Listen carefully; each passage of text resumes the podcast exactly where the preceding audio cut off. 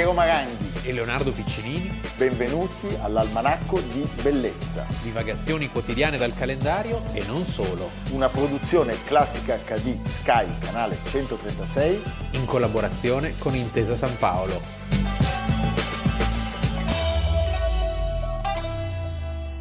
Almanacco di Bellezza, 20 novembre 1820, un grande capodoglio attacca una baleniera, la Essex durante una battuta di caccia e fin qua sembra tutto normale. No, mica tanto. Mica Era tanto. la prima volta che succedeva. No, è, è... Era la prima volta che una balena distruggeva... Capodoglio. Vabbè, siamo lì. No, no, Quando si studiano a scuola c'è Sbagliati. il cetacei, è nello stesso capitolo. No, un cetaceo hai ragione, ma il capodoglio è, credo, il più grande animale al mondo munito, Sai perché si chiama capodoglio? munito di denti. Non hai... mai risposto. Perché si chiama capodoglio? No, però tu non ascolti. Basta, io me ne vado. Perché eh. si chiama capodoglio? Trae origine dalla sostanza oleocerosa presente nel cranio. Capodoglio. Capodoglio, hai capito. Beh, eh. Le sa tutte lui. Eh no, l'ho letto. Vabbè, facciamo finta. Inizia un'odissea spaventosa nell'Oceano Pacifico. I, I sopravvissuti sono solo cinque e ce n'è uno molto giovane, si chiama Owen Chase, ha 23 anni ed è il primo comandante della nave Pochi mesi dopo questo salvataggio, lui pubblicherà un memoriale di questa terribile esperienza. E il newyorkese Herman Melville, Herman Melville trarrà l'ispirazione sì, per, per, il suo, suo libro del 1851. Grande capolavoro. Quindi siamo 30 anni dopo i fatti. Moby Dick. Un libro che fu, pensa, un fallimento. Verrà riscoperto solo negli anni 20 del Novecento e in Italia verrà tradotto solo nel 1930 dal grande Cesare Pavese. Cesare Pavese, sì. per i tipi di Einaudi. Esattamente. Perché questa grande epopea delle baleniere, prima di Greenpeace? Quando fa queste domande che rimangono sospese. No, tra l'altro è molto carino perché lo si vede all'inizio del film di John Huston. Bellissimo. Che si Quello con Gregory Peck. Bellissimo, sì. A cab! Con Orson Welles che fa il predicatore. Le si bollivano le strisce di grasso che venivano raccolte dalle balene e con questo olio si ricavava la cera per le candele e soprattutto il combustibile per le lampade a olio. Le lampade a olio. E quindi sai, cioè, da una balena c'erano litri e litri Senti, parliamo un attimo della vicenda dell'Essex. Salpa nell'agosto dell'anno precedente, nel 19, da Nantucket. Nantucket, Massachusetts, Clan Kennedy, Cape cioè, Cod. Esattamente. C'è sempre molto vento lì, no? Si va sempre in baci. Ma c'è anche quel posto col nome... così. C'è sempre... le foto, le fotografie. Sempre no. così. Ma scusa, ma c'è anche quel posto pittoresco Chappaquiddick. È tutto lì. È tutto, tutto lì. lì. È anche il luogo dove affonderà l'Andrea Doria, sì. travolta dalla, dalla, stupidità del capitano svedese al comando del, dello Stockholm.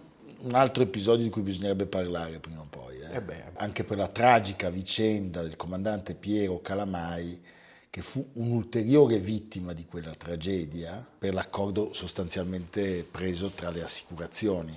Cioè lui fu il capro eh, ingiustamente eh, messo a riposo di, di, quella che è una vicenda terribile, ma dove lui non aveva nessuna responsabilità. Comunque, il viaggio dell'Essex è un viaggio sfortunato fin dall'inizio. Loro a pochi giorni dalla I romani dicevano occhio ai segnali. Occhio ai segnali, subito una tempesta pazzesca rischia di inabissare la baleniera. Una delle lance, sono quattro a disposizione resta distrutta e, e un'altra è fortemente, è fortemente, danneggiata. E i marinai inizieranno uno ad uno ad ammalarsi, uno diserterà addirittura durante una breve sosta eh, sulla, terra, sulla terraferma e eh, tra mille difficoltà questa baleniera prosegue la sua rotta verso il Pacifico, doppia Capo Horn nel 1820, lungo la rotta devono tristemente constatare che le balene sono già state ampiamente decimate Mamma mia. e quindi sono costretti eh, a cambiare eh, destinazione, fanno rotta verso le Galapagos per raggiungere una zona di caccia molto distante, cioè migliaia di chilometri. Pensa che infilata di tragedie viene addirittura da uno dei membri dell'equipaggio dell'Essex incendiata un'isola, l'isola di Floreana. Che danni, no, danni che facevano questi. E a un certo punto finalmente loro raggiungono la zona di caccia. È passato più di un anno, ma devono passare ben tre giorni prima di avvistare un branco di capodogli. Che però, piccolo dettaglio, sono nella stagione degli amori, quindi facilmente suscettibili. Sì, i maschi sono di un'aggressività eh. pazzesca. Eh.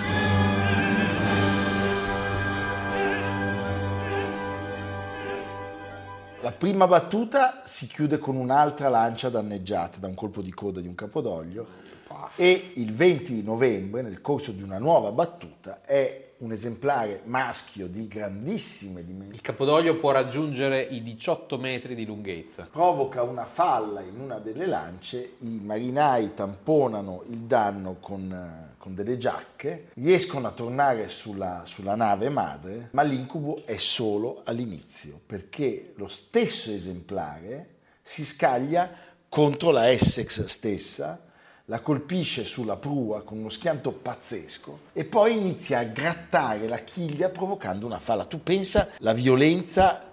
Un'immagine biblica. Sì, giustificata peraltro, perché Capodoglio dice oh, Oh, io sono qua. Sono qua. Eh, cosa succede? Che le pompe non riescono a drenare l'acqua e la balena a quel punto sferra un ultimo attacco. L'Essex inizia lentamente a inabissarsi. Qualcuno di loro riesce a sistemarsi sulle ultime lance rimaste a disposizione. Siamo nel 1820, non ci sono i segnali. C'è niente. niente. 20 uomini restano in balia dell'oceano e del, e del sole, degli stenti, per circa un mese poi approdano su un'isola che non è mai stata identificata, pian piano ne muoiono alcuni. Passano mesi, sofferenze inaudite. Un'altra tempesta li travolge gli uomini iniziano a morire, pensate di, uno dopo l'altro di stenti, i superstiti ricorrono al cannibalismo. A un certo punto rimangono in pochissimi. Si va al sorteggio. No, si va al sorteggio. E non c'è cioè, niente da si fare. Si deve sorteggiare chi eliminare. Certo. Il sorteggiato, che si chiama Coffin, prima di lasciarsi assassinare dai Ma suoi... prima gli davano un colpo in testa o lo mangiavano no, vivo? Beh, non lo mangiavano vivo. No. È una cosa veramente... No, lui scrive una lettera alla madre in cui chiede di perdonare i compagni che lo stanno uccidendo per mangiarlo. La madre però non li ha mai perdonati. E finalmente le lance vengono soccorse da una nave di passaggio siamo a 650 km dalle coste del Cile. In mezzo al nulla. I superstiti a questo punto sono rimasti tre. Il capitano Pollard, Chase che scrive poi sì, il, testimone. il testimone, e tre marinai che erano stati lasciati sull'isola ed erano stati trovati miracolosamente vivi qualche giorno prima. Già An- molto che siano sopravvissuti questi, perché è qualcosa di che va ben oltre le possibilità dell'uomo. Pensa che quando arrivano c'è una folla in silenzio, in un rispettoso silenzio che li accoglie, e questo Pollard va personalmente dalla madre di Coffin con la lettera scritta dal figlio. È una storia di una crudeltà eh, terribile. Una storia che è stata, come abbiamo ricordato, raccontata molto bene nel mitico film di John Huston, grande fotografia di Oswald Morris, e eh, il film del 56 e poi nel 2015 da Ron Howard, Ron Howard, il film Heart of the Sea che è un film interessante perché a distanza di tanti anni da quello mitico di John Huston eh, un'altissima qualità dei trucchi in digitale rende perfetta la, la, ricostruzione di quello che è accaduto. Buona visione. O buona lettura. O... ma fra poco. L'avete visto marinai? Ha una gobba come un grosso mucchio di neve. Avete visto come scivola velocemente? C'è della maestosità in quel mostro. No, non guardate. Guarderò io per voi. Avete visto le lance nella sua schiena? Le mie lance. Le mie. Gliele ho piantate addosso anni fa.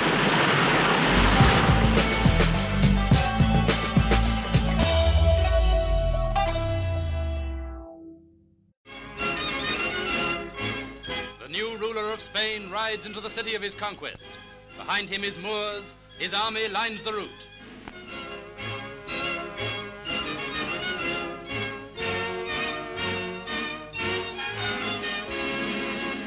And from a flag-draped balcony in the newly named Avenida del Cordillo, the avenue of the chief, he reviews 80,000 of his officers and men. The Moors and the light tanks come first, then the Italian black shirt division. Leonardo, seconda parte, un tipino fino, eh? 20 novembre 1975, a 82 anni, il dittatore spagnolo. Quello, siamo passati dalla Caudillo. ghigliottina alla garrota. Il caudillo Francisco Franco lascia questo mondo ed è la fine di una dittatura che è durata La quasi, lenta fine, la lenta fine, fine. quasi 40 anni. Sì. Il caudillo prende il potere, lo sappiamo, con un colpo di Stato nel 1936. Era capo di Stato Maggiore, ricordiamo la Spagna era una monarchia, Tre anni di guerra civile sanguinosissima. tre anni di guerra civile, nel, Prove marzo, generali. nel marzo del 39 cade Madrid e poi nel 47 verrà ristabilita la monarchia.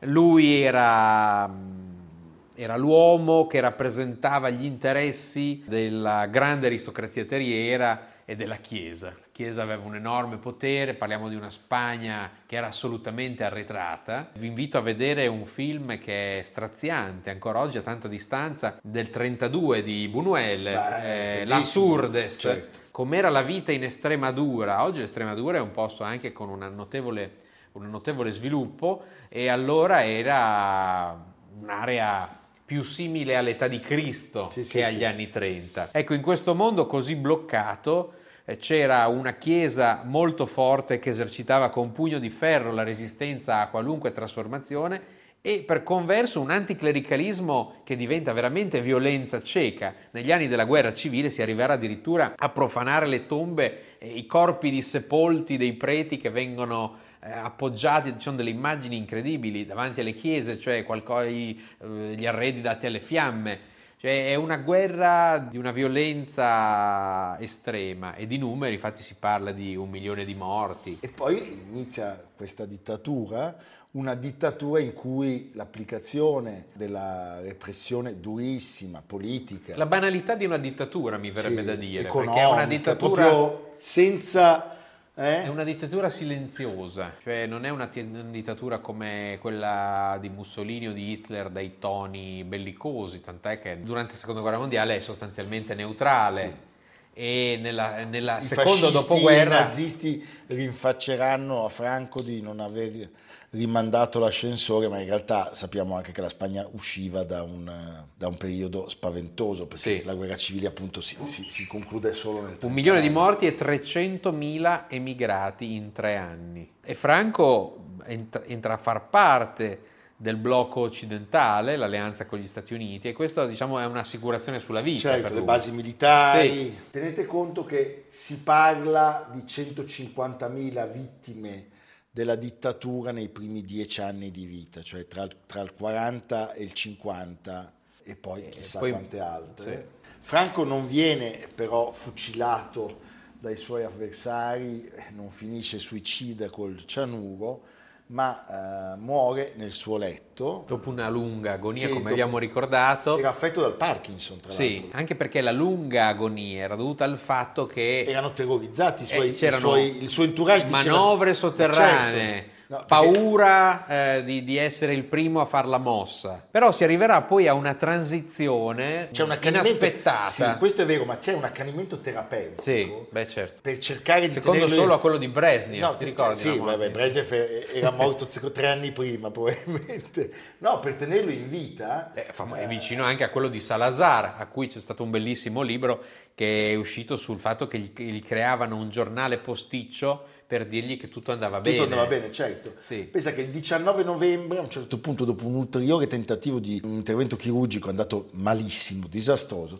l'infermiera stacca le macchine che lo tengono in vita e Francisco Franco si spegne nelle prime ore appunto del 20 novembre del 1975. Possiamo vedere l'annuncio del presidente del governo spagnolo, del presidente del Consiglio, Navarro, españoles, Franco ha muerto. El hombre de excepción que ante Dios y ante la historia asumió la inmensa responsabilidad del más exigente y sacrificado sa- servicio a España, ha entregado su vida quemada día a día, hora a hora, en el cumplimiento de una misión trascendental. Lui aveva già deciso da subito sostanzialmente che una volta morto le sorti della Spagna sarebbero state riaffidate alla, alla monarchia, ai Borboni. Sì, che nel lì- 1947, questo è il momento, viene affiancato dal giovane Juan Carlos, Juan Carlos. che era il nipote dell'ultimo re, Alfonso XIII, che, Che- gli succederà. che gli succederà, devo dire, poi come garante della transizione. Sì, c'è un passaggio verso la alla, democrazia. alla Badoglio, c'è questo Adolfo Suarez Certo. che è incaricato della transizione. Meglio di Badoglio, però.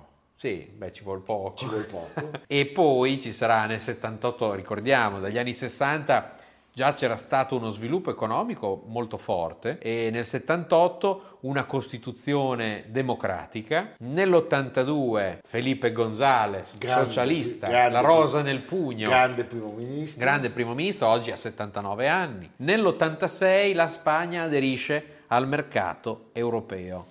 Quindi un mix tra destra e sinistra di buon senso e di pragmatismo che porta la Spagna a entrare di nuovo nel giro dei paesi democratici. Certo. Una cosa che mi ha colpito, al funerale di Franco Sì. vanno solo tre capi di Stato. Sì, Sono il principe Ranieri di Monaco. che non manca mai. Sì, poi probabilmente C'erano degli interessi di casino. estero su estero, Sì, cose sì. così. Il re di Giordania Sì. e, tieniti forte, L'allievo prediletto. Augusto Pinochet. Sì, che è un po' in effetti è... Che avrebbe detto, Sì, sì, perché anche a Pinochet- parlando di Franco, è sempre stato uno dei miei modelli. E anche se ci pensi, anche lui capo di Sì, Stato certo. Maggiore, anche lui fa il colpo di Stato e anche lui instaura un regime di terrore. Ecco, non manca il messaggio di Nixon che definisce Franco un leale amico e alleato degli Stati Uniti. Lui, Quindi Franco di nome di fatto. Franco di nome di fatto, lui viene, viene seppellito nella valle del, Dello Skaidos, dello un posto-. Adesso c'è una Un polemica. posto bellissimo e lugubre al tempo stesso. Sì, Siamo una a specie di grande Sembra Lourdes come Sì. tipologia perché è tutto di roccia in mezzo alla, un monumento alla natura. ideato dallo stesso Franco per perpetuare la memoria dei Sì, caduti. a 50 km da Madrid, a basilica scavata nella roccia che è 260 metri di lunghezza, una roba pazzesca. Poi nel 2019 però il governo, anche per ovviare a questo pellegrinaggio di fanatici, di nostalgici, Che paura. ha deciso di spostare la tomba di Franco alla residenza del Pardo e quindi i pellegrinaggi si sono un po' affievol- affievoliti. Affievoliti.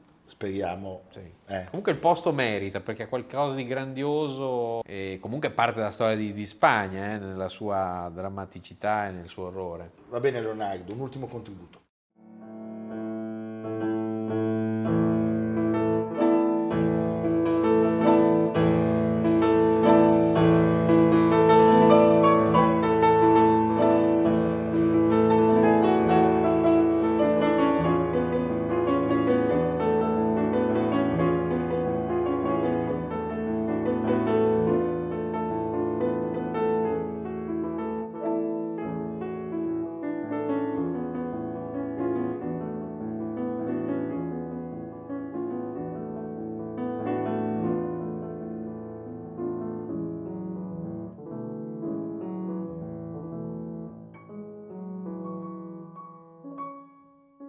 E tu dove ci porti? Andiamo a Buccino e tu mi dici dov'è Buccino? Buccino è vicino a Buccinasco. Come no? Buccino è in provincia di Salerno, Beh, vicino a a Buccinasco. 650 metri d'altezza, Vicino a Buccinasco. vicino al confine con la Basilicata. No. Va bene. Olio buono e vino buono, e questo a Buccinasco, che, mi- che mia. No, perché i calabresi che sono lì a- Ah sì, quelli l'hanno portato, al certo. confine. va bene. Eh.